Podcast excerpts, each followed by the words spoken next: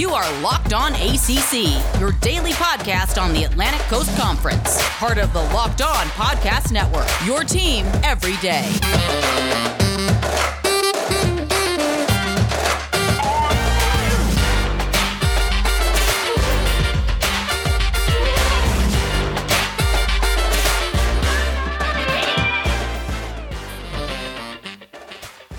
What's up, everybody? Happy Thursday. Hope you are having a great start to your week. All good things happening. We know the countdown to college football is real. We are super pumped about it. We got a little mix today. We're going to talk things college football. We also got some college basketball conversations, particularly on the women's side of things. I've got my guy, Tyler Aki, here from Locked On Syracuse, and we all know there's been a lot of craziness going on in Syracuse basketball. So he's going to, of course, be our local expert to give us that inside scoop. But first, before you do anything, I want to remind you guys, if you have not yet subscribed to Locked On A C C, get our episodes every single day so you can already get your little note on your on your phone or computer that lets you know we have episodes downloaded, and make sure that you tune in because I'm telling you, I've got some great co-hosts with me every single day. It's a good time. So follow Locked On A C C on the Odyssey app or wherever you get podcasts. Tyler, thank you so much for joining me yet again for another great episode we're about to have today. Uh, football's in the air. I've got my football rush going, so I'm happy to be here. We've got plenty of college football to go through right now, so I'm excited. Yeah, listen, I, I can't believe it's real. It's finally where we get to have a little bit of normalcy going, which, you know, it's been rare these days, but I'm going to take it one step at a time. And a lot of good conversation because, as you know, this week we have been asking my guys, you know, the, the offensive and defensive players that aren't on their respective teams who they're excited to see this fall. So we're going to go over that. And then towards the end, we'll, of course, give Tyler the opportunity to talk about Syracuse basketball. So, Tyler, I hope you're ready for this, like, spitball information. And I'm reminding you guys, I'm not revealing mine until Friday. So I know you're super like, Candace, who are your people? But it's all happening. So tomorrow's episode, so I got to come back. So, Tyler, who is your offensive player not on your team that you're excited to see this fall? Well, I don't think there's any offensive players on my team that I'm excited to see this fall. Well, actually, I, I take that back. I take that back. There's one. Sean Tucker, running back, I, I would say. But outside of the Syracuse realm, I, I've got, can I, can I give you two? Can I give you Please. two? Please. Okay. You're not okay. the, listen, uh, what's my guy? J J. Jackson gave me the entire Clemson defense. He, he, so he probably gave you, yeah, he probably gave you like a, a starting eleven or something like that. But I'm, I'm going to give you one Clemson player, and that's Justin Ross. Uh, I'm excited to see him back on the field this year. Missed all of last season. And right now it's kind of getting to that point of, are we going to see him for week one? Are we not going to see him for week one? Still sort of up in the air with everything there, but Justin Ross, especially with a new quarterback and D J Uiagalelei, what is Justin Ross going to look like after the injury, after all, all this stuff, the, the medical stuff with him that's been going on? So I'm looking forward to seeing him because he was an absolute burner for Clemson. I've always really liked his game, and I've always kind of liked what he represented. I mean, he's the first top player in Alabama to not go to Alabama in quite some time. So I look at Ross as kind of this really good thing for the, the A C C, and something that as Clemson, you kind of hold them over the S E C in some regard. Yeah, for sure. And you were not the only one to say Justin Ross. J J as well said Justin Ross was his guy that he's excited to see. I think the storyline is so interesting because you're, when you have someone like Trevor Lawrence being your quarterback, you're so, okay, my rhythm, I can find it because I know Trevor will find me. And now D J and him are going to have to figure out that relationship and that dynamic. And while I think Big Cinco is going to do a great job, I think there are going to be some growing pains because this is the season where you're going to have to play in front of more fans, where, you know, the fans from opposing teams aren't going to be as nice, right? And so you're going to see all that. Can he handle the pressure of being the face of Clemson and then having guys like Justin, and can those guys deliver for him? Right. It, it, Clemson's super interesting this year, which isn't usually the case. Right. They're usually boring.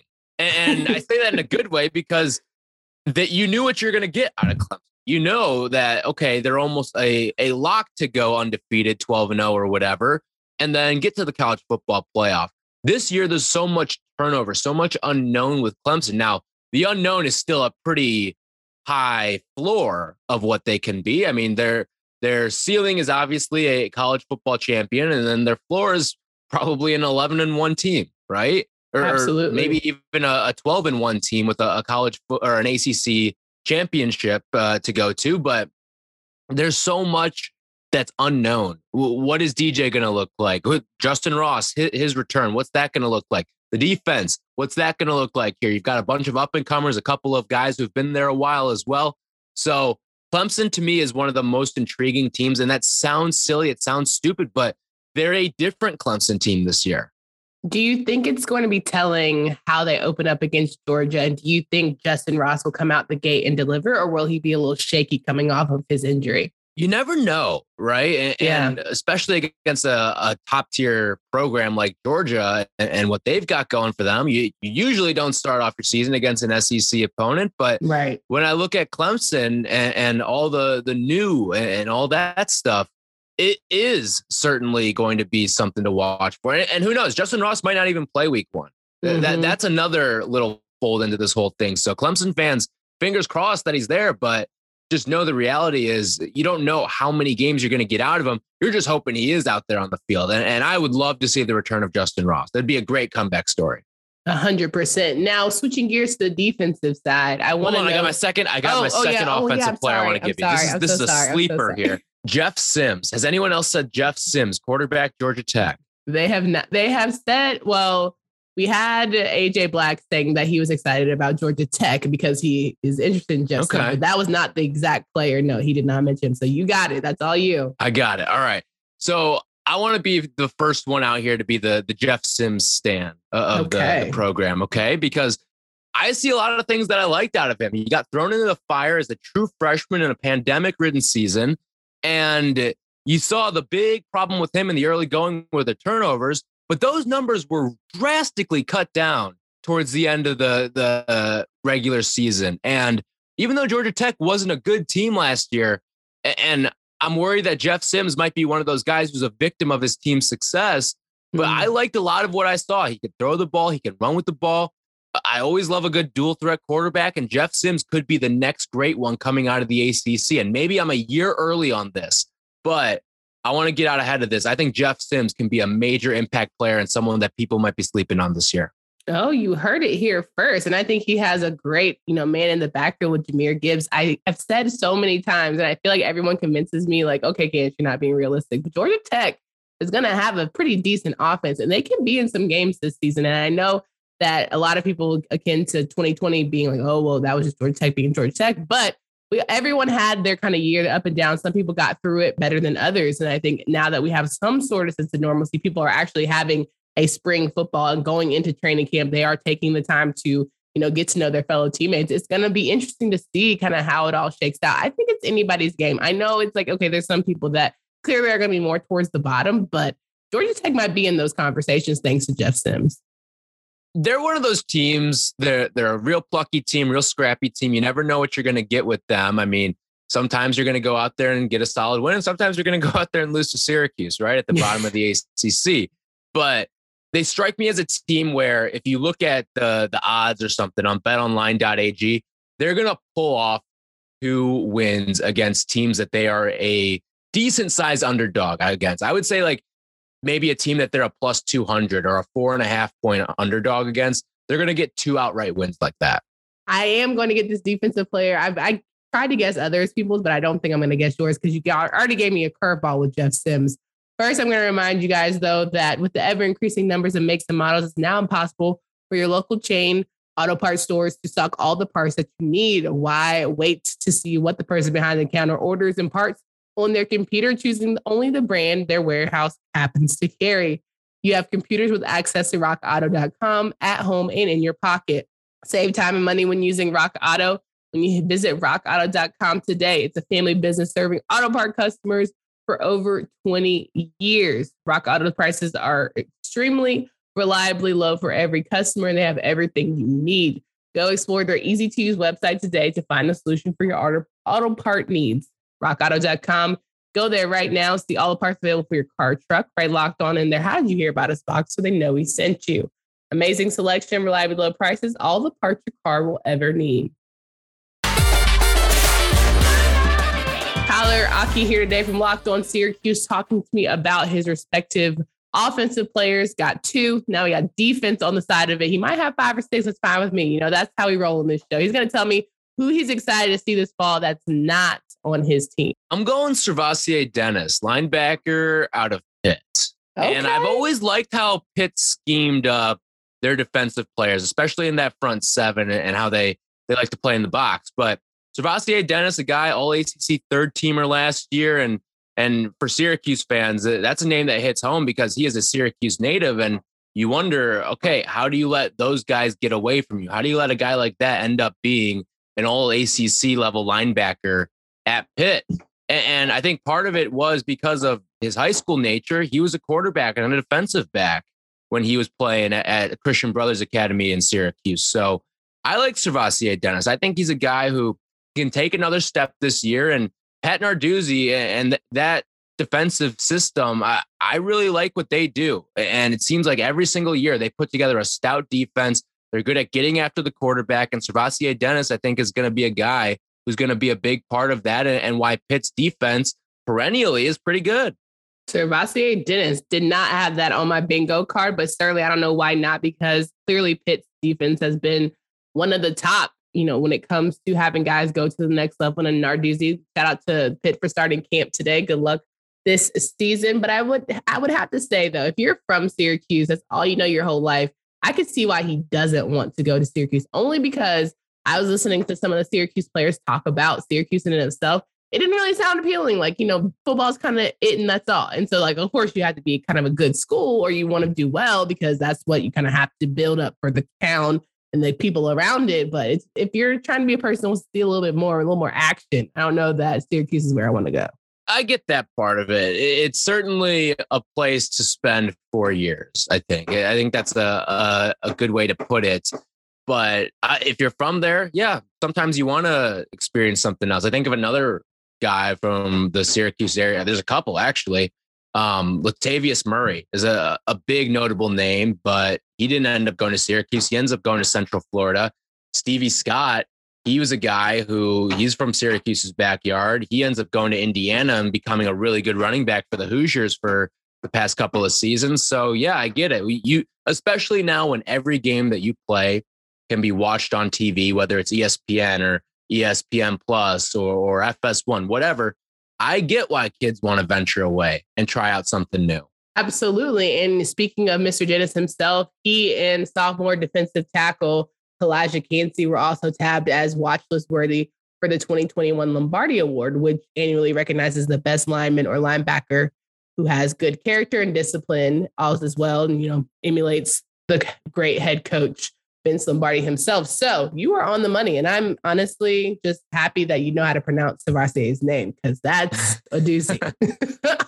That is certainly a doozy. But no, there are two guys clearly that are going to make names for themselves. Dennis, who had fifty-seven tackles last season and team high of fourteen and a half. And you're not playing on a slouch defensive team last year. So we all know that it's just a matter of time before he hears his name called and gets to play on Sundays. So that's a very interesting take on that. Now, when I want to talk about teams as a whole, we'd love to know your thoughts around who is going to make the biggest leap this season for you. And it could be your own team if you want to throw that in there, because I know we were talking about Syracuse being at the bottom, but uh, you know, it's okay if you want to fight for your dogs there. Well, the thing is, is I mean, in terms of who's going to take the most leap, the biggest leap from a wins-loss perspective, when you're talking about a one-win team from a season ago, yeah, you're probably going to see a leap of three or four wins potentially. But I, I would say a team that I'm looking to take a big leap is probably Boston College. And I know they had a solid season, an overachieving season a year ago, but I feel like from a respect level, mm-hmm. you're going to see this team take a major leap and maybe get into the top twenty-five this year. I mean, you've got a really good quarterback in Phil Jurkovec, Zay Flowers on the outside, one of the best players in the A C C. You've got a good offensive line too. And we've seen how good offenses can really make things go, especially now in the modern era of football. And when you've got a good coach in Jeff Hafley and what he's done to turn this thing around in a matter of a couple of months, it feels like a new era of B C football. A lot of alums are, are very excited. What will the defense bring?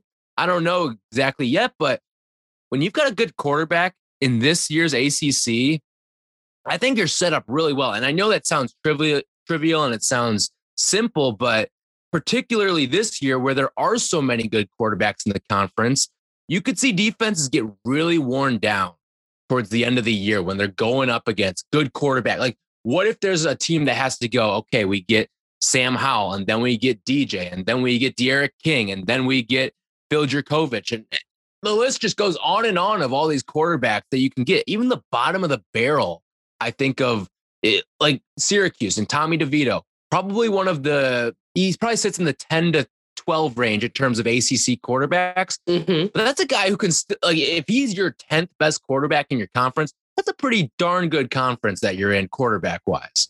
A hundred percent. And I feel like I have said over and over until I'm blue in the face, and Boston College better not bring me down at this point, that they are going to be the team to watch. I'm all in with Jeff Hafley. I think he has this great charisma about him. A J Black certainly didn't want to pick his own team, but he's very high on his Eagles this season. So I think it's pretty much a shoo-in when it comes to that conversation. I just, I can't see a reason why they won't do well. And given the A C C kickoff, when they were talking about how unprepared they were for this season, it's almost like, yeah, if you if you don't do better and you didn't have the playbook last year and you were just meeting your players like a couple of days before games, like really getting to know them.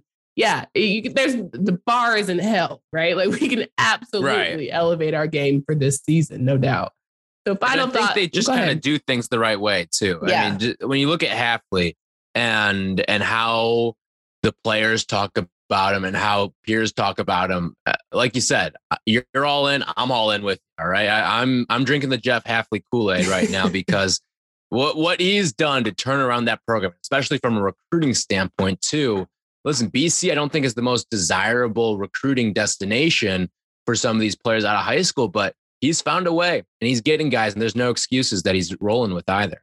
A hundred percent. Now we are taking our talents to bet online dot a g because, as we know, we have a lot of good teams to bet on this season. We are all in on Coach Hafley, but things could shake up certainly on the coastal side as well. And you never want to be without a great place to bet on all of your sporting needs. BetOnline is the fastest and easiest way to bet on all your sports action and get the latest news, odds, and info for M L B, college football, N B A, N H L, and more. Before the next pitch, head over to BetOnline on your laptop or mobile device and check out all the great sporting sign-up bonuses and contest information. Don't stay on the sidelines. This is your chance to get into the game as teams prep for great seasons ahead. Head to the website or use your mobile device to sign up today. Receive a fifty percent welcome bonus on your first deposit. BetOnline is your online sportsbook experts. Please use promo code LOCKEDON. Wrapping up today's show, be remiss if we did not talk about Syracuse College women's ba- basketball. There's a lot going on, and I know Tyler has been keeping a good eye on this. If you guys have had an opportunity to listen to his show, we are going to let him kind of, you know, narrate the story a little bit better because, you know, we always go to our local experts, but want to get your thoughts just around the situation. We had talked about it, you know, weeks before about all the allegations about Coach from the women's side. And now I want to hear, and now that he's resigned, what are your takeaways, and are you happy with the decision, or are you still kind of perplexed as to what's going on?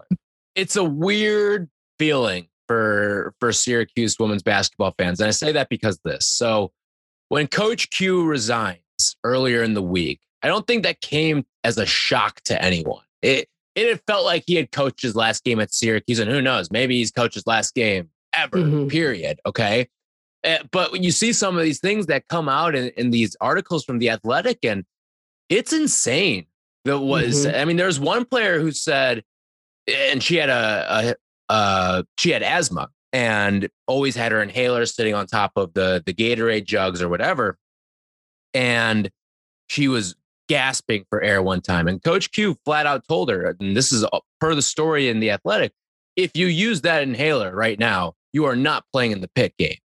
And, and to me, when you hear something like that, I mean, that's someone who should not be around, uh, allowed around children anymore, yeah. or, or young adults. Like, that is one of the worst stories. I, and I, listen, I know that that old school coaching mentality may may have normalized that and allowed that.